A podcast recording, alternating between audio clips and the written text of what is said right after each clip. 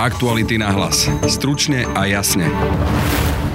No mám pocit, že tá príprava na druhú vlnu je takým eufemizmom do istej miery. Boli nejaké sekcie, ktoré sa na to pripravovali, ale tá hlavná príprava, tie hlavné nástroje, tam nebola chyba, napríklad systematická osveta. Nepremysleli sa ani ďalšie nejaké strategické plány, ako dlhodobo riešiť celú tú krízu. Takže mne to príde, že sa naozaj premrhal čas. Len horšie je, že mám pocit, že sa premrhával nielen v lete, ale aj počas septembra, októbra, lebo zameriavame všetku pozornosť na iba to plošné testovanie a nevenujeme sa tomu, čo bude po ňom. Neskôr to tak príde, že tie riešenia akoby sa vymýšľali, že ráno si sadnem a do večera chcem mať riešenie, ako keby žiadne strategickejšie krízové plánovanie neexistovalo. No podľa mojich informácií sa to naozaj tak pripravuje. Či, čistá improvizácia, uvidíme, čo bude, hej? Dokonca nielen, že improvizácia, ale naozaj ide o to, čo nás ráno napadne, áno. Celoplošné testovanie malo svoj význam, bolo však aj prejavom istej bezradnosti.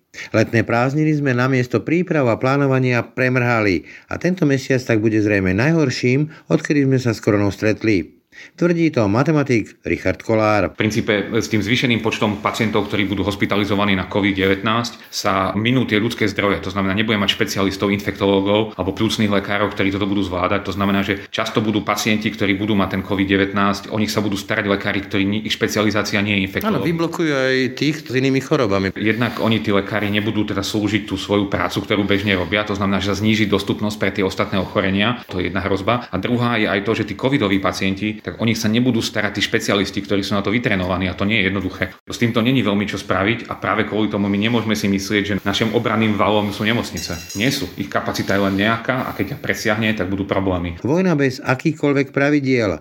Cieľom je ubližovať, a to aj ženám a deťom. I tak opisuje aktuálny konflikt o Náhorný Karabach, ktorý prepukol medzi Arménskom a Azerbajdžanom, novinár Juraj Mravec.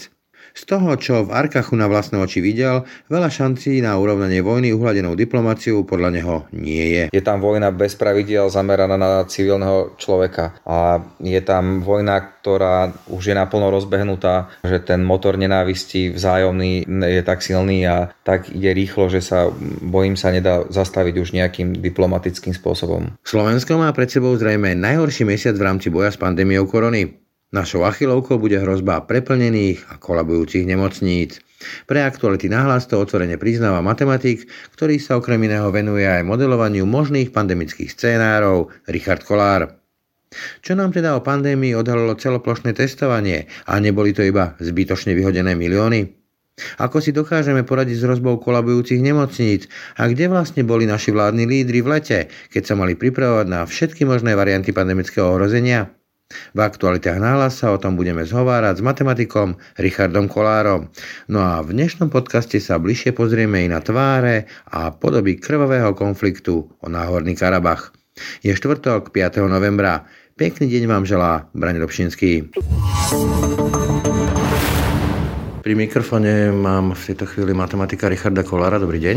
Dobrý deň. Máme za sebou prvé kolo plošného testovania. Čakáme na druhé kolo tento víkend.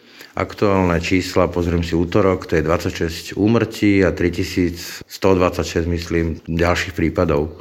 Prinieslo nám teda z vášho pohľadu to plošné testovanie tak, ako bolo urobené, nejaký zásadný výsledok? Vieme, že zatiaľ tie čísla sa ešte ťažko dajú interpretovať, lebo nie sú v tých balíčkoch okresov, neviem čo všetkoho. Čo nám povedalo to plošné testovanie? No tie čísla, ktoré my vidíme, pre všetkým tie pé cé er testovania, tie denné čísla, ktoré hovoria o počte infikovaných na Slovensku, čo sledujeme celé mesiace, tak tie práve momentálne nehovoria nič. To je veľmi zaujímavé, lebo my z toho čísla, ako bolo tých tritisícdvesto alebo koľko, nevieme vôbec povedať, že čo za tritisícdvesto ľudí to bolo, lebo možno to boli ľudia, ktorí vynechali to plošné testovanie a radšej z väčšej miere sa prihlásili na to pé cé er testovanie a vďaka tomu je to číslo väčšie. Alebo je to vďaka tomu, že sa podarilo vytrasovať nejaké nové ohnisko mm-hmm. niekde na Slovensku.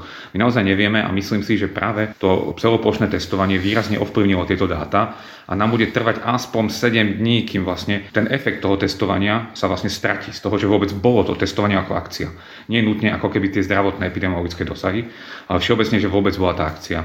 Taký známy príklad boli tie čísla z Oravy, ktoré boli prezentované minulý týždeň ako úspech, ale tam výrazne poklesol napríklad počet testov, ktorí tam robili.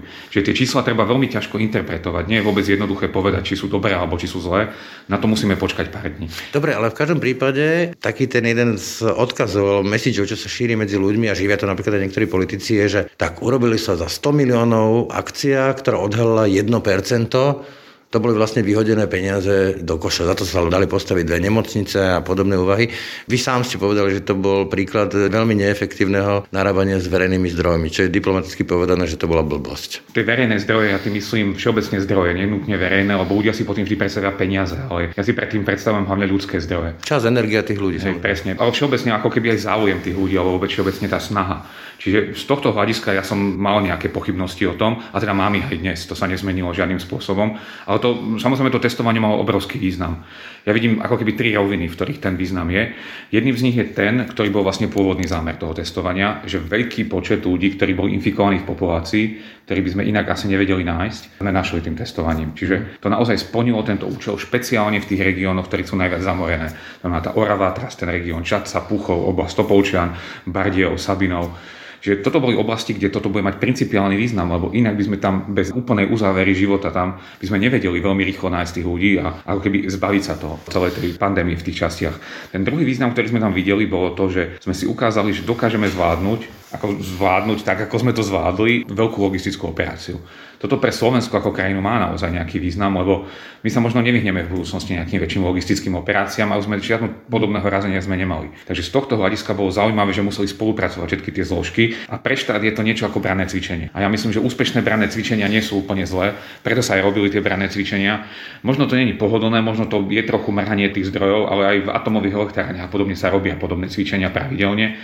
A bohužiaľ aj štát si potrebuje robiť možno takéto veci raz za čas. Takže z tohto hľadiska to tiež bolo dôležité a ukázalo to to, že armáda je schopná minimálne v tých najpremorenejších okresoch, hlavne zo svojich zdrojov, ale aj s použitím teda tých lokálnych zdravotníkov a samospráv, dokážu zabezpečiť naozaj dobré pretestovanie. Ja si myslím, že to prvý ten pilotný projekt bol veľmi úspešný. Ale v každom prípade taký ten odkaz alebo také chápanie toho plošného testovania ako nejakého zásadného opatrenia v boji s pandémiou je asi mylný. To je dobrá otázka. Lenže ten problém, ktorý robia takéto vyhľadávanie osôb, takéto nárazové, je veľmi zaujímavý, lebo oni každé to opatrenie, to testovanie zníži počet infikovaných v krajine, lebo ich izolujeme a idú do karantény. Nájdeme ich. Lenže nezlepší to ako keby ten výhľad. Lebo my keď uvoľníme opatrenia a znížime povedzme z tritisíc za deň na tisícpäťsto, no tisícpäťsto nových prípadov denne stále nezvládame. Znamená, že mohli by sme to takto testovať každý týždeň, ale to asi nie je. Také zdroje nemáme, aby sme, hlavne tie ľudské zdroje, aby sme to dokázali robiť. Takže to opatrenie len zníži ten počet, ale nezmení tie fundamenty. To znamená, nezmení to tie štandardné, že sa to šíri a že nestíhame trasovať kontakty a podobne. Tu vám skážem do rečí, nie je potom kontraproduktívne to, že potom pri tej spoľahlivosti tých testov, kde môžu byť falošne negatívni, sa z toho urobila akási, že vstupenka na slobodu, aby som citoval predsedu vlády, že nám začnú potom pobehovať tí falošne negatívni, teraz dokonca, že štrnásť dní po tom teste by mali mať akože priepustku. To má akú logiku? No, vstupenku na slobodu asi ľudia nedostali. Oni dostali ako keby výsledkom toho testovania pre každého jednotlivca je nejaký dokument, certifikát, ktorý hovorí o tom, že v danom momente pravdepodobne neboli infikovaní. Takže to nie je žiadna vstupenka na slobodu. To som citoval. Podob... Áno, áno, ja rozumiem, ale práve interpretácia ako stupenka na slobodu je veľmi nešťastná. Možno by to fungovalo, keby sme testovali povedzme každé dva dni. Keď sme testovali každé dva dni, tak naozaj tí ľudia, ktorí v tom poslednom teste a v posledných dvoch testoch boli negatívni. Ako by takých dvadsať cít, stále menšie no, očká presne, a prejosieme muku. Presne, keby, a to sa vlastne aj odporúča s týmito antigenovými testami, sa odporúča frekventovane testovať menšie skupiny, alebo čo tá tú skupinu, ktorú dokážeme uzavrieť a testovať ju čo najčastejšie. To funguje napríklad v Amerike, je univerzita Illinois Urbana Champaign, kde takto fungujú už od septembra, kde dvakrát týždenne testujú práve takýmto menej spoľahlivým testom, ale štandardne to robí každý, musí naozaj dvakrát týždenne prejsť tým testom a vedia z toho ako urobiť veľmi dobre fungujúcu bez ďalších obmedzení spoločnosť. Takže toto by mohlo fungovať, ja myslím, že toto bude aj východiskom skutočnosti pre Slovensko, len ten problém je v tom, že tieto antigenové testy ešte vyžadujú strašne ťažkú logistiku. Potrebujeme testy, ktoré budú technologicky jednoduchšie, ktoré nebudú vyžadovať treba zvýtieriť. To sú tie lampy napríklad, akože teda zoslín. Môže to byť zoslín alebo spotu, alebo ja netuším, že čo, hej, lebo kolega Celer, myslím, vyvíja. Presne tak, áno, áno, docent Celer aj s Biomedicínskym centrom v Bratislave pracujú na takýchto testoch a už sú aj komerčne dostupné v niektorých iných krajinách. A len ide o to, že kedy sa nájde tá vhodná technológia, a my sme jedna z prvých krajín, ktorá skúsila túto technológiu aplikovať masovo. Že z toho hľadiska pre svetový pokrok to bolo zaujímavé tiež, že pozrieť sa na to, len no, nebolo to šťastné. Pre ten svetový pokrok tam viacero ľudí od vás po ďalších vecoch hovorí o tom, že strašnou chybou bolo a stalo by to málo, že sa to nevalidizovalo. Laicky diplomatsky povedané, že sa tie výsledky akoby neoverili, aby mohli mať nejakú vedeckú platnosť. Prečo sa to neurobilo, keď to ani veľa nestálo? Hovorili o tom veci, viem, že aj pred tým testovaním a nebolo nič. Ja som mal niekoľko telefonátov od žurnalistov z Veľkej Británie, kde sa pripravuje teraz testovanie v meste Liverpool, tiež podobného typu. A presne sa ma pýtajú na tie otázky, že, že vlastne dobre, že získali ste nejaké čísla, ako ich interpretovať. No a ja musím vysvetľovať, že vlastne nevieme úplne presne, ako ich interpretovať, lebo tie testy majú nejaké limitácie a neurobili sme tú validačnú štúdiu. A ich protiotázka bola, že na čo ste to potom robili? Nie celkom, oni tomu rozumejú, že to bolo nevyhnutné a ja tomu tiež rozumiem, že v časti Slovenska toto bolo aj bez validačnej štúdie naozaj nevyhnutné. Mne sa naozaj páčil ten pilotný projekt a som veľmi rád, že vlastne v tom druhom kole ideme teraz testovať len časť Slovenska. Môžeme polemizovať o tom, akú časť. To vám skáčem do rečí, to nastavenie, tak ako je nastavené, to druhé kolo je podľa vás dobre nastavené alebo to si to je stále na zlé oka? Na tomto takto. Tam sú dve kritériá, ktoré by bolo treba vyhodnotiť. Jedno z nich je to, aká je tá limitácia tých testov, kde to ešte má význam, aby sme netestovali na miestach, kde je veľmi malá prevalencia, málo infikovaných, kde tie testy nie sú dostatočne kvalitné, ako dostatočne presné. To je ten juh Slovenska? To je juh Slovenska, presne. To je dobré, že sa vynechal. A teraz je otázka, sú tam také nejaké tie regióny, ako sa spomínalo Gelnica alebo Miava a podobne, alebo Dunajská Streda, kde možno ani ten región nie je rovnomerný. Teda možno časť toho okresu je viac infikovaná, čiže tam podľa mňa by bolo lepšie ísť na úrovni obcí alebo na nejakých prirodzených regiónov, lebo oni sú v tých v rámci tých okresov, špeciálne v Gelnice, tam sú aj izolované časti. Takže tam by bolo treba zvážiť toto. A druhé kritérium, ktoré ja považujem za dôležitejšie dokonca, je to, že aké máme zdroje. To znamená, že my musíme vyhodnotiť, koľko my máme naozaj k dispozícii zdravotníkov, u ktorých si môžeme dovoliť, že budú zase dvakrát celý víkend pätnásť hodín testovať. Koľko ich máme a na základe toho, koľko ich máme na celom Slovensku, ako ich vieme realokovať do tých postihnutých regiónov, tak na základe toho by sme sa mali rozhodovať. Čo je ešte pre nás zmysluplné, kde tie vlastne to vyčerpanie zdravotníkov má zmysel. Lebo no. Môže byť, že niekde napríklad, keby použijeme v časi tých zdravotníkov, ktorí nestíhajú v nemocniciach, tak ešte viac vyčerpáme a ich čaká pomerne ťažké obdobie. Potvrdilo sa, že to plošné testovanie, že mohlo byť zdrojom nákazy, lebo aj to je taký narratív, ktorý sa šíri povedzme z opozície, že tam sa vlastne ľudia mohli nakaziť, že zdravotníci sa tam mohli nakaziť. Toto ešte nevieme povedať alebo vieme. To je zaujímavé, lebo podľa mňa to nevieme povedať, ale pán minister obrany sa jasne vyjadril, že nenastal žiaden prenos, že, že to nenastalo. To je zaujímavé, ako, lebo to nie je celkom tak, že vidíme, že nejaký prenos nastane a zvyčajne sa to objaví až neskôr. Čiže my to máme šancu zistiť, až keď o týždeň, dva tá regionálny úrad verejného zdravotníctva v rámci trasovania kontaktov zistí, že nejaké prípady budú spojené práve s takýmito miestami. Ale treba ale povedať, že naozaj tá snaha tam bola obrovská. Ja som tam nevidel veľa rizikových činností. Veľa tých odberových miest bolo vonku, čo teda nie je dobré pre tie testy, lebo oni zase lepšie ich robiť v teple. Ale robili sa vonku, čo je asi dôležitejšie ako tá presnosť tých testov. Oveľa dôležitejšie bolo to, aby tam nevznikali tie infekcie. A mám pocit, že boli zabezpečené tie štandardy do nejakej miery, či boli úplne všade, to ja neviem povedať. A je možné, že nejaké individuálne miesto naozaj bude zdrojom infekcie, ale myslím si, že na to, aký bol ten efekt toho celého, to znamená, že špeciálne v tých postihnutých regiónoch sme znížili, ako keby naozaj zlepšili tú epidemiologickú situáciu lokálne, tak to možno za to stálo, aj keď mohlo nastať nejaké prenosy. Dobre. Slovensko bude po druhom kole plošného testovania, ten teraz už nie je celkom plošného, ale povedzme, že masového. Čo ďalej? Vy ste sa vyjadrili na sociálnej sieti, že november bude z hľadiska pandémie ako takej, myslím covidovej, najhorší vôbec. Prečo si to myslíte a čo s tým vieme a môžeme robiť? No najhorší doteraz, no ako bude vyzerať nejaká jar a podobne, neviem povedať, ale v každom prípade nás čaká taký najväčší nápor, ktorý sme ešte nemali na Slovensku. Ja myslím, že najzávažnejšou tým faktorom, ktorý my uvidíme v najbližších týždňoch, bude veľký nápor na nemocnice a veľký počet zrejme úmrtí. No dve už začínajú kolabovať. Presne tak, už viaceré nemocnice sú už na hranici svojich kapacít a bude to zrejme, sa to bude týkať viacerých nemocníc. Očakávame pomerne veľké množstvo hospitalizácií. A prečo to očakávame, nesúvisí ani tak s tým testovaním. To testovanie už bolo keby zatiahnuté už na brzda, ale kvôli tomu, že ten čas od infekcie po hospitalizáciu alebo po smrť, to je niekoľko týždňov, že my sa musíme pozrieť späť pár týždňov dozadu. A dúfam, že si všetci pamätajú, ako nám narastali tie čísla, ako sme zrazu mali dvetisíc, zrazu sme mali tritisíc tých infikovaných za deň a vďaka tomu budeme mať teraz toto isté, budeme mať v tých nemocniciach, to budú počty hospitalizovaných. Takže zdravotníkov čaká podľa mňa v tých nemocniciach veľmi nepríjemný čas a budú musieť veľa veľa pracovať. Takže toto je ako ten hlavný faktor, ktorý bude znamenať záťaž. Z vášho pohľadu tie kolabujúce nemocnice si máme ako predstaviť.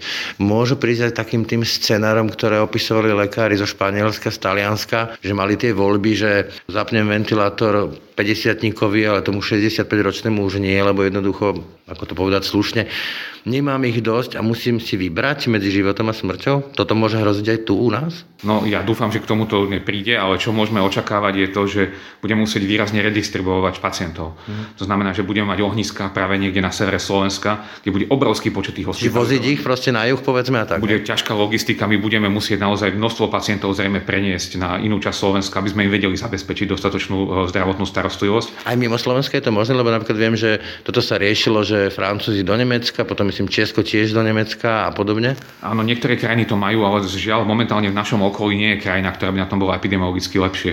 Že nemáme susednú krajinu, kde by nám ako vedeli takto pomôcť, možno, ale myslím si, že toto možno nebude ani potrebné, ale tie ďalšie dôsledky sú nasledujúce, že v princípe s tým zvýšeným počtom pacientov, ktorí budú hospitalizovaní na kovid devätnásť, sa minú tie ľudské zdroje. To znamená, nebudeme mať špecialistov, infektológov alebo plúcnych lekárov, ktorí toto budú zvládať. To znamená, že často budú pacienti, ktorí budú mať ten kovid devätnásť, o nich sa budú starať lekári, ktorí ich špecializácia nie je infektológ. Áno, vyblokujú aj tých s inými chorobami, proste infarkty, mŕtvice a všetky možné a životohrozujúce stavy nebude mať kto riešiť, lebo tie lekári buď budú nakazení, alebo budú kmitať okolo plúcnych ventilácií pacientov s covidom. No to sú dve veci. Jedna vec je, že jednak oni tí lekári nebudú teda slúžiť tú svoju prácu, ktorú bežne robia, to znamená, že zníži dostupnosť pre tie ostatné ochorenia, čo sa budeme snažiť zrejme urobiť tak, že budeme mať niekto ktoré nemocnice, ktoré budú ako keby aj pre takýchto pacientov, ale tam môže byť problém, že keď človek bude mať dopravnú nehodu alebo nejakú menšiu, tak nedostane tiež tú zdravotnú starostlivosť, ktorú by potreboval, to je jedna hrozba. A druhá je aj to, že tí covidoví pacienti, tak o nich sa nebudú starať tí špecialisti, ktorí sú na to vytrenovaní, a to nie je jednoduché.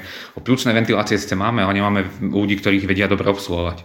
Takže no, to, sú... to sme ani neškolili, to hovoril doktor Vysolejski, ale toto je veľmi hrozivý scenár. Čo vieme s tým robiť? Čo z vášho pohľadu okrem toho povestného ruky, rúška od rozstupy vieme urobiť, a to povedzme, že takého cieleného testovania v nemocniciach, cé es eskách, teda domovoch pre seniorov a ďalších takých rizikových, povedzme, miestach a povolaniach. No to vidíme na tých iných krajinách, preto to tam kolabovalo, lebo s tým sa nedá veľa čo robiť. Tá kapacita zdravotníckych služieb není efektívna, aby bola o toľko väčšia, aby sme vedeli zvládať tieto nápory. Myslím tým hlavne počet zdravotníkov. Nie je problém vybudovať plnú nemocnicu, ale kto by ju obsluhoval. To znamená, že s týmto není veľmi čo spraviť a práve kvôli tomu my nemôžeme si myslieť, že našim obranným valom sú nemocnice. Nie sú. Ich kapacita je len nejaká a keď ťa presiahne, tak budú problémy. To sme vedeli, takže my musíme tie opatrenia robiť predtým, ešte pred bránami nemocnica. Tie hlavné opatrenia, ako to bolo povedané, individuálne zodpovedanie, obozretnosť ľudí, občanov, a to, ako sa hovorí, že er er er, to boli tie, to neviem vysloviť, ale to je rúška, rozostupy a ruky. Tam chýba jedno a to je V. A na konci sa to volá, že vetranie. A v skutočnosti už za zahraničí sa tam pridáva to večko na konci, teda oni to volajú nejak inak podľa toho jazyka. A ide o to, že vnútorné priestory, ak sú dobre vetrané, tak nepredstavujú také riziko o mnoho menšie ako tie, ktoré nie sú vetrané. Takže toto je veľmi dôležitá vec. A druhou tou obranou, ktorú my máme, je taká tá štandardný spôsob, ako my sa vysporiadávame s tou krízou. A to sú jednak nejaké opatrenia, že nie sú povolené hromadné podujatia, trebárs, kde by mohlo prísť nekontrolovateľné šírenie lokálne. A zároveň máme regionálne úrady verejného zdravotníctva, to testovanie, to rutinné testovanie pé cé er, ktoré by mali zachytávať a vyhľadávať tie kontakty. A toto sa aj zvláda, ale iba kým sa nedosiahne nejaký, nejaká vyššia úroveň. Presne, takže to testovanie, jeho úloha bolo vlastne v tých miestach, ja tak vnímam, v tých miestach, kde už sa to nestíha tými regionálnymi úradmi, tak tam znížiť tie počty, aby sa to znovu dostalo pod kontrolu vlastne tých regionálnych úradov. Lenže môj problém je, že my sme to mohli riešiť už v lete toto aj skôr, oveľa skôr, keby sme posilnili výrazne tie regionálne úrady. A to nemuseli byť nutne zdravotníckí pracovníci, mnohé krajiny kontra hovali call centra, ktoré vybavujú tie telefonáty. Vlastne my sme mali vymyslieť ten spôsob, ako toto škálovať so zväčšovaním sa tej epidémie. My sme vymysleli metódu, ktorá absolútne neškáluje dobrým spôsobom. Čiže jednoduchým slovníkom, zlyhalo sa v príprave na tú druhú vlnu? No mám pocit, že tá príprava na druhú vlnu je takým eufemizmom do istej miery, lebo ako nejaká prís- na- nastala, hej, napríklad tie nemocnice sa pripravovali na tú zhoršenú situáciu, čiastočne minimálne. Boli nejaké sekcie, ktoré sa na to pripravovali, ale tá hlavná príprava, tie hlavné nástroje Tam, tam nebola chyba, napríklad systematická osveta. Ja si viem predstaviť, že večer naozaj ľuďom bude niekto vysvetľovať odborník nejaký v televízii, alebo sa natočí reklamný šot, v ktorom budú vysvetľovať, ako sa správať v bežných situáciách, aby ľudia vedeli vyhodnocovať situácie, či sú nebezpečné, či nie sú nebezpečné. U nás nič také nie je a úplne absentuje. Toto sa absolútne nepripravovalo, či tá komunikácia nebola správna, nebolo upozornené na to, aby ľudia sa pripravili na to, že situácia sa zhorší, že ste v lete na tom dobre, ale väčšina vírových ochorení je v lete vlastne neprítomná. Čiže chýbala komunikácia, nepripravili sa tie regionálne úrady verejného zdravotníctva.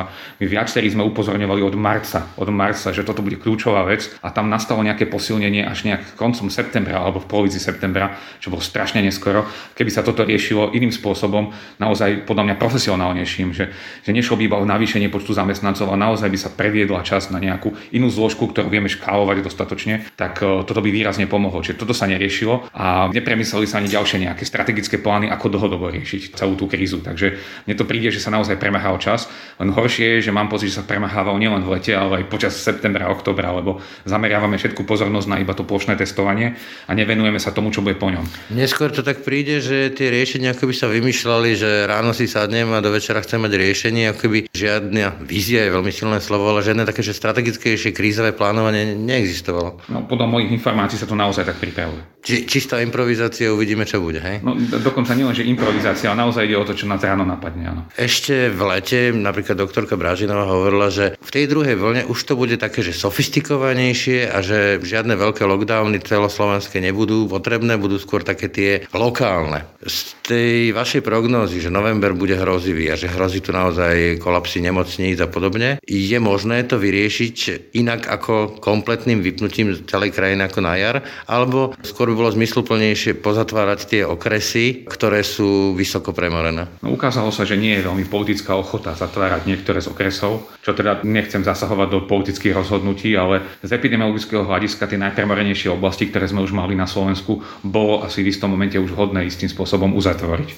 A to sa neurobilo a nepredpokladám, že sa pôjde tým smerom. To znamená, že skôr sa budú voliť asi celoplošnejšie opatrenia namiesto nejakých semaforikov, čo teda je trošku nešťastným riešením, lebo... Ale aký to dáva zmysel, keď použijeme obrovské kladivo na toho komára, ktorý sedí na tom alebo inom okrese a ovolíme celú krajinu? Dáva to nejaký zmysel? No, ono trošku to môže dávať ten zmysel, lebo my nevieme pozorovať presne, čo sa deje. Ten problém je, že tá pandémia celá prebieha, my vidíme dáta, ktoré máme, mm. my ich vidíme iba ako keby spätne.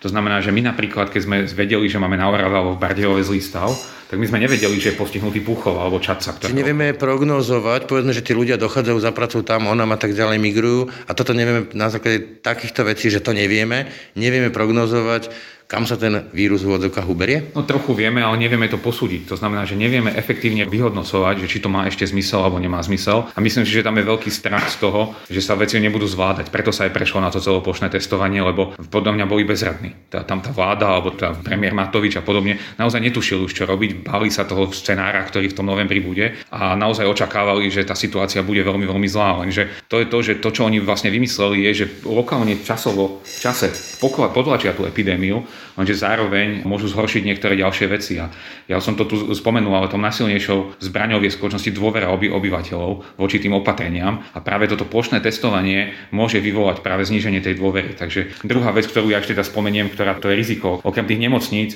podľa mňa bude pomerne silno eskalovať hnev a frustrácia spoločnosti. Ste ďalší vedec alebo človek intelektuál, ktorý hovorí o hneve. Tu sa rovno vrátim k tým slovom o tej priepustke na slobodu. Ak ľudia naozaj čítajú, že jedno percento splošného testovania, že pripúšťa na slobodu, že ten modrý papierik mi umožní alebo neumožní nakupovať, pracovať, chodiť do školy s deťmi a podobne. To základné opatrenie, teda ruky, rúška, rozostupy a dodržiavanie a vetranie a dodržiavanie týchto opatrení, bude ešte vôbec ochota, lebo vy hovoríte, že budú pribúdať počty ľudí s mierou nejakej infekčnosti a hlavne, aby som vás citoval, veľkou nasratosťou. Áno, áno, ľudia budú veľmi nasratí. Myslím si, že ten počet infikovaných práve v tom novembri vďaka tomu testovaniu trochu klesne. Čiže minimálne to, tá záťaž nebude taká veľká. A na druhej strane budú rásť tie počty smrtvých a počty hospitalizovaných, ale zároveň práve slova ako prepustka na slobodu, ktorá sa potom nekoná, vyvolávajú zbytočnú frustráciu. Proste preto ten termín nie je správny. Preto my sme nemali hovoriť o prepustke na slobodu a mali sme hovoriť o tom, že máme papier, ktorý hovorí o tom, či sme podozriví alebo nie sme podozriví a zlepšujeme epidemiologickú situáciu. Ja viem, že sa to horšie predáva a ľudia majú menší záujem potom, že naozaj prizná to testovanie. A na druhej strane, keď im slúbujeme niečo, čo nevieme splniť napokon, a my vieme dopredu, že to asi nebudeme schopní splniť, teda aspoň myslím si, že dúfam, že väčšina tých členov vlády rozumie tomu, že to nebude možné splniť, aj keď asi niektorí dúfajú, že sa to splní, tak to je dosť nezodpovedný prístup. Práve toto mi na tom skoro celom najviac vadilo, lebo tie sľuby, keď my dávame verejnosti sľub, ktorý nesplníme, tak nám sa to v budúcnosti zráta. Tá verejnosť bude reagovať a tam naozaj tá nespokojnosť a frustrácia budú eskalovať určite. Nedá sa mi neopýtať, ako potom máme čítať tie pandemické štáby, krízové štáby, permanentné štáby, veď tam sedia naozaj najväčšie kapacity v mnohých oblastiach, vedecké, lekárske a ďalšie tejto krajiny. Moja otázka potom znie, a to nevedia buchnúť do stola a povedať, že tak ale takto to bude, lebo toto nám hovorí hlas vedy, rácia, rozumu? No, tá štruktúra tých orgánov je zaujímavá vlastne. Jedno z nich je epidemiologické, epi, neviem presne, aký ten názov to prvé slovo, ale konzílium odborníkov, ktoré je poradným orgánom pandemickej komisie a pandemická komisia potom dáva návrhy na ústredný krízový štáb a ten potom návrhy pre vládu a hlavného hygienika. Čiže ten štruktúra je veľmi komplikovaná a odborníci sú len na tom prvom štádiu, len v tom konzíliu. Ďalej tam sú vlastne členovia vlády, členovia samosprávnych krajov. Dobre, zjednoduším to, čiže nepočúvame v tejto krajine hlas vedy, hlas rozumu, hlas rácia? No minimálne počas októbra hlas vedy nepočúval nikto v skutočnosti. Ani konzílium naozaj mal úplne iné odporúčania ako tie opatrenia, ktoré sa realizovali. A to sa opakovalo v skutočnosti, začalo to v septembri. Oni opakovane upozorňovali na nejaké problémy, boli úplne ignorované, rozhodnutia boli na úplne základe iných vecí robené.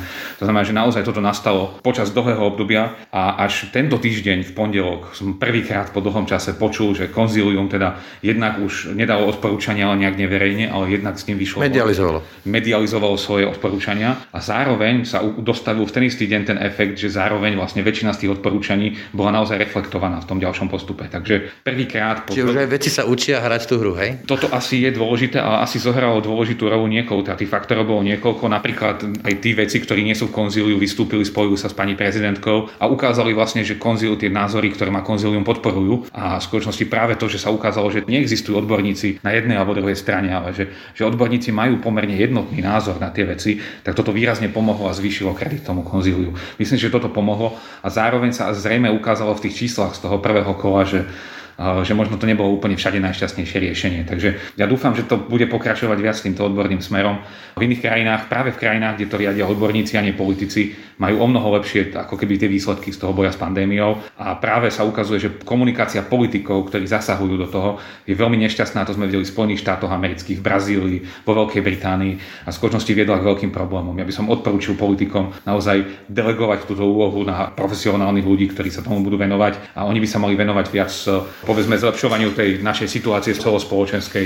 Či už sa to týka riešenia kriminality, ktorá bola v minulosti, korupcie alebo zlepšovania, ja neviem, života dôchodcov a podobne. Nech sa venujú tým politickým témam a túto odbornú nech delegujú na niekoho iného. A z toho odborného pohľadu sa vrátim ešte k tej mojej otázke. Teda nie je ani pri tých hrozivých prognózach novembra nutný celoslovenský lockdown? No toto nie je jasné, toto uvidíme zrádovo za tých desať dní, typujem. Potrebujeme aspoň týždeň od toho druhého kola, aby sme videli porovnať, aby sme už konečne mohli dôverovať tým číslom z pé cé er testovania a vedeli porovnať stav pred tými dvomi kolami testovania a ten stav, ktorý budeme mať vtedy. Ak uvidíme zásadnú redukciu a budeme veľmi úspešní v tých najpremorenejších regiónoch, to bude znamenať, že možno sa budeme vedieť dlhodobo dokonca vyhnúť ešte prísnejším opatreniam a budeme možno potrebovať len takéto frekventované testovanie v tých regiónoch, ktoré sú najviac zamorené. Ja dúfam, že to bude cesta. Tam myslím si, že toto je jasné východisko. Už sa navrhovalo, že sa majú frekventovane testovať zamestnanci nemocníc, dé es esky a podobne. Myslím si, že práve takéto kroky, ktoré nie sú také bombastické možno, ale sú dôležité, môžu naozaj urobiť dlhodobú udržateľnú situáciu. Asi nemôžeme očakávať, že behom najbližších mesiacov budú úplne uvoľnený režim. Zrejme nás stále čaká zákaz hromadných opatrení a možno nejaké ďalšie. Nie, ďalšie to asi nikto rozumne nečaká. Presne tak, ale, ale myslím si, že mnohé ďalšie veci. Tu sa len hrá možno skôr o to, že či vypnúť celú ekonomiku a tým zničiť povedzme tisícky firiem, alebo robiť to tými lokálnejšími riešeniami. No dúfam, ja dúfam, že toto nám ukázalo, že možno budeme schopní práve eliminovať potrebu vlastne toho celoplošného lockdownu, ešte prísnejšieho, ako sme mali teraz.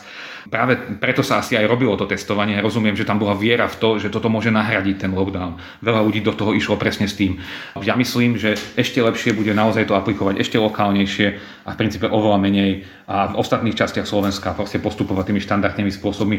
Dúfam, že sa vyhneme lockdownu. Ja som ešte týždeň dozadu bol trošku pesimista, videl som, že ten lockdown napokon budeme musieť aj tak skôr či neskôr urobiť, ale naozaj sa ukazuje, že v tých najpremorenejších oblastiach tie testy fungujú celkom dobre a mohli by nám pomôcť vlastne znížiť tú potrebu na ten lockdown. Ja dúfam, že nebude treba. Toľko Richard Kollár, ďakujem za rozhovor. Ďakujem pekne. Pri mikrofóne v tejto chvíli vítam Juraja Mravca, ktorý sa vrátil z Náhorného Karabachu, kde je aktuálny konflikt medzi Arménskom a Azerbajdžanom. Čo si tam videl? Bol som svedkom vojny, ktorá je zvlášť beštiálna v tom, že obe strany ostreľujú svoje civilné ciele, že nie je to vojna, ktorá by prebiehala na nejakých frontových líniách ďaleko od ľudských obydlí, ale priamo ľudské obydlia a veci ako obchody, kostoly, ulice, cesty sú ostreľované. To sa deje na oboch stranách. Takisto sledujem prácu kolegov, ktorí pokrývali tento konflikt alebo pokrývajú z druhej strany, zo strany azerbajdžanskej. Takže vnímam, vnímal som to, že Arméni tiež bombardujú oblasť na severe, Tartar, mesto Barda, kde bolo množstvo civilných obetí. Ale ja som bol z tej druhej strany, z arménskej, bol som v neuznanej republike Arcach, bol som v meste Stepanakert, hlavne medzi civilistami, a bol som svedkom toho, ako Azerbajdžan bombarduje tieto civilné miesta. Bombardovali nemocnicu, bombardovali obchody, kostoly, čiže... Vojna bez pravidel. Je tam vojna bez pravidel zameraná na civilného človeka. A je tam vojna, ktorá už je naplno rozbehnutá, že ten motor nenávisti vzájomný je tak silný a tak ide rýchlo, že sa, bojím sa, nedá zastaviť už nejakým diplomatickým spôsobom. Že nenávisť vzájomná, ale Arméni čelia obrovské presile. A na strane Azerbajdžanu bojujú aj džihadisti alebo žoldnieri vlastne v mene islamu. Sú také informácie, že Azerbajdžan si najíma zo Sýrie bojovníkov. Sú aj informácie, že títo bojovníci sú tam nespokojní, pretože oni sú suniti a Azerbajdžan sú šíti. Takže tam je táto nezhoda a že myslia si, že boli oklamaní Azerbajdžanom, že boli najatí na iné práce, ako reálne ich poslali umierať do tých kopcov. Takže takéto informácie sú. Pri tomto konflikte treba špeciálne povedať, že treba veľmi opatrne a citlivo narábať s rôznymi informáciami, pretože obe strany pretlačajú veľmi silnú propagandu. Toho sme boli svedkami priamo na mieste. Niektorá strana tvrdí, že už je v nejakej oblasti, už ju získala. Pritom sme boli svedkami, že tam ešte stále tí Azerbajdžanci nie sú. To isté robí aj druhá strana. Čiže každá strana ako keby hyperbolizovala svoje úspechy a znižovala význam neúspechu. To isté platia o jednej a o druhej strane. Je veľmi ťažké sa v tom orientovať. Hovorí, že Arméni bojujú de facto do posledného muža, ženy, dieťaťa, starca. Čo ich tak silne drží? Skutočne je tam teraz situácia taká, obzvlášť v tej republike Arcach, že ženy sú v pivniciach, starajú sa o svoje deti. Sú tam, sú tam staré ženy, mladé ženy, deti. A každý muž mladý sa chopil zbrane a vyšiel bojovať na frontové línie. Takisto v Arménsku ako v štáte bola úplná mobilizácia. V Jerevane sme stretávali ľudí. Pani, ktorá nám robila test na COVID, tak jej syn bojuje v tomto konflikte. Chlapík, čo pracoval u nás na hoteli, tak jeho všetci traja synovia bojujú v tomto konflikte. Čiže naozaj Arménsko sa bráni všetkými možnými prostriedkami, aké má. Na druhej strane Azerbajdžan je ďaleko bohatšia krajina a má ďaleko väčšie technologické možnosti, používa špičkové moderné drony a technológie, ktoré arménska armáda nemá. Čiže v tomto tkvie hlavne zatiaľ tá vojenská prevaha Azerbajdžanu. Prečo to tak je? Prečo tam tí ľudia sú, nechcú odísť? Vychádza to asi z histórie celého Arménska a celého toho regiónu, kedy Arméni vlastne veľmi silne trpeli pod množstvom osmanských represí, pod genocídou. To vlastne tá prvá moderná genocída v dejinách, prvej svetovej vojne, šestnástej myslím. Odohrávalo sa to viacej rokov, nebolo, nebolo to otázka len jedného roka, patrilo tomu množstvo pogromov. Čiže toto je, táto spomienka je pre nich stále živá, hej? Táto spomienka je pre nich takmer identifikujúca ich národ. A treba si uvedomiť, že Arménsko je štát, ktorý je obklopený nepriateľmi, pretože zo západnej hranice má priamo Turecko, s ktorými má úplne zavreté hranice, nedá sa, turecko-arménska hranica neexistuje, nie je priechodná. Z druhej strany z východu majú Azerbajdžan, čo je vlastne štát, ktorý sa ešte donedávna pokladal v minulom storočí za východných Osmanov, čiže to je v podstate v ich vnímaní Turecko, to isté. Zo severu majú Gruzinsko, ktoré je v veľmi nepriateľskom stave s ich jediným kvázi spojencom, a to je Ruskom. Čiže oni sú akože obkolesení celí nepriateľmi a ten štát teda tvorí identitu na tom, že tam patria, alebo sú tam už tisíce rokov Arméni. Arméni vlastne prijali kresťanstvo ešte pred Rímom. To je dokonca arménske kresťanstvo. Na tom je, na tom je vlastne vybudovaná ich identita, na tom, že tam majú právo byť a že nemajú kam inde odísť. ako sa tak dá žiť s takou mentalitou učupený medzi nepriateľmi, to asi cítiť. Priznám sa, že tuto v rámci tejto cesty sme boli s otcom v rámci reportérov er té vé es a bolo to pre mňa také prekvapenie, že tam mám možnosť ísť, ale už dlhšie plánujem taký scenár, kde by som chcel vlastne sa zamyslieť nad tým, že ako vlastný štát a vlastná identita národa z človeka vychová vojaka. Že niečo takéto by som chcel nakrúcať v Arménsku nasledujúci rok. Čiže vlastne ty to vnímaš tak, že oni vyrastajú alebo nasávajú s tým materským mliekom takú tú mentalitu ohrozeného jedinca, ktorý sa musí brániť ako vojak, hej? Myslím si, že áno, že tá identita samotná človeka vychováva k tomu, aby sa stal ochrancom tej zeme. Niekto, teraz si presne nespomeniem, ktorý, ktorý novinár český, tuším Martin Dorazín, povedal, že si stačí pozrieť arménsky šlabikár, aby sa človek zorientoval, že čo to je tá národná identita toho Arménska. Čo si tam dočíta? Myslím, že tým naznačoval to, že ten nepriateľ už je jasne daný od toho detstva, že to je ten Osman, ten Turek. V takom prípade ale ten konflikt nemôže mať žiadny šťastný koniec. Ja osobne si neviem predstaviť, ako sa ten konflikt bude riešiť diplomaticky. Mám pocit, že to nie je nejako možné. Situácia je taká, že z Náhorného Karabachu patrí oficiálne a podľa medzinárodného práva Azerbajdžanu. Azerbajdžan od deväťdesiatštyri nemá žiadnu kontrolu nad tým územím a žije tam tridsať rokov domáci obyvateľia, Arméni, a Azerbajdžan sa teraz rozhodol, že ide tú kontrolu nad tým územím získať. Čo plánuje spraviť s tým domácim obyvateľstvom, ako sa plánuje majetkovo, dajme tomu vysporiadať, alebo či nastane tam genocída alebo nejaký pogrom, to je veľmi ťažké predpovedať. Čiže no, nedá sa vylúčiť ani nejaké vyhánenie obyvateľstva násilné? No neviem si predstaviť, čo bude s tým arménskym obyvateľstvom v momente, ak by Azerbajdžan vyhral túto vojnu a obsadil by celý Náhorný Karabach.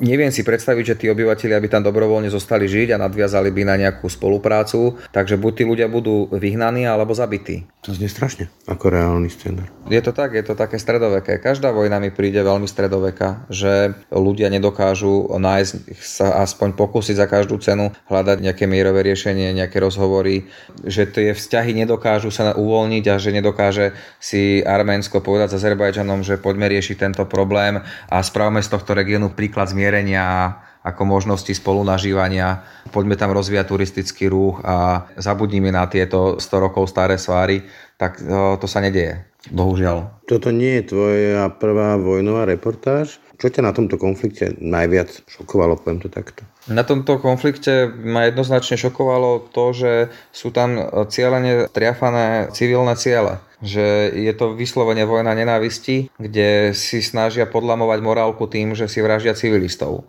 A ja sám som bol svedkom, ako bola zbombardovaná nemocnica pri Stepanakerte, kde je plno ľudí chorých, zranených z vojny, takisto tam majú COVID, riaditeľ nemocnice mal COVID a strela Smerč pristála za nemocnicou a na celé nemocnici tam povybíjala okna. Bombardujú supermarkety, bombardujú kostoly.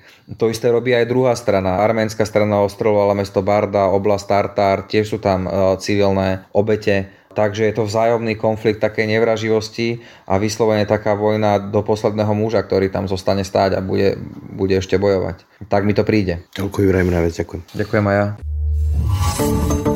Aktuality na hlas. Stručne a jasne. Tak, to bolo z dnešných Aktualít na hlas už naozaj všetko. Počúvajte nás každé ráno na webe aktuality bodka es ká lomka podcasty, ako i v ďalších podcastových aplikáciách. No a nájdete nás aj na Facebooku a Instagrame. Pekný zvyšok dňa a pokoj v duši praje Braň Dobšinský. Aktuality na hlas. Stručne a jasne.